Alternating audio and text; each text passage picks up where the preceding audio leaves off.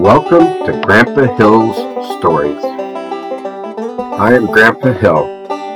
For my children, my grandchildren, and all children, what you're about to hear really happened to me.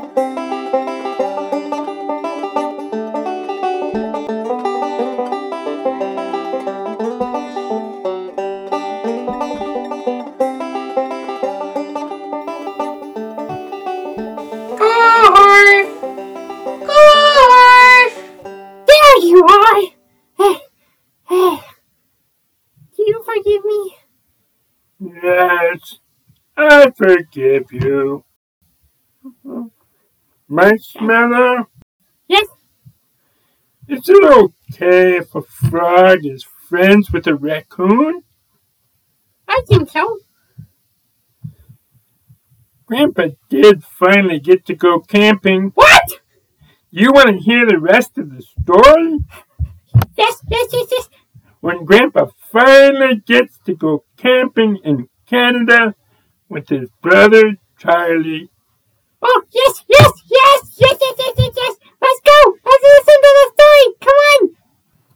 So when we go camping, that's only a small part of the story. But we went camping and we drove all the way out to this big lake in northern Canada, up above the Sault Ste. Marie, Michigan. We were way into Canada. Big dusty roads, no highways. You go down the gravel road, you couldn't even see who you were following because there was so much dust. Wow. We finally get to this place, and there were two amazing things that happened there. Actually, three. One, my son Brian caught a pike. It was like 22 inches long. Really big.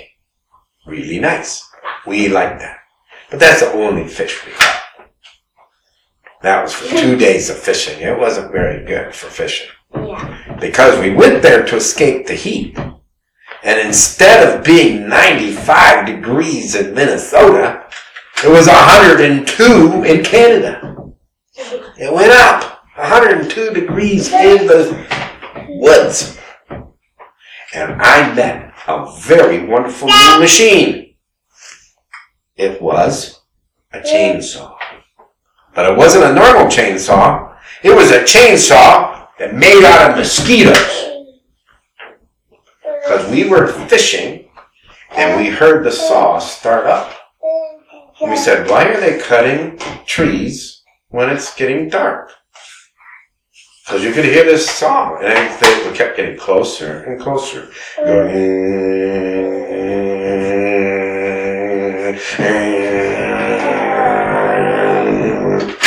And all of a sudden, we knew what the sound was. There were so many mosquitoes in that woods that it sounded like a chainsaw. And they came over to the boat. And then all of a sudden, you're getting bit everywhere. You couldn't swallow. You'd be covered in blood. It was terrible. We had mosquito repellent. The other, that's two unusual things. The third unusual thing for camping, well, actually there's four. We met a skunk. This skunk wanted to eat. So while I was doing the camping dishes, it walked up to the table, underneath the table where the dishwater was, and started eating right at my feet.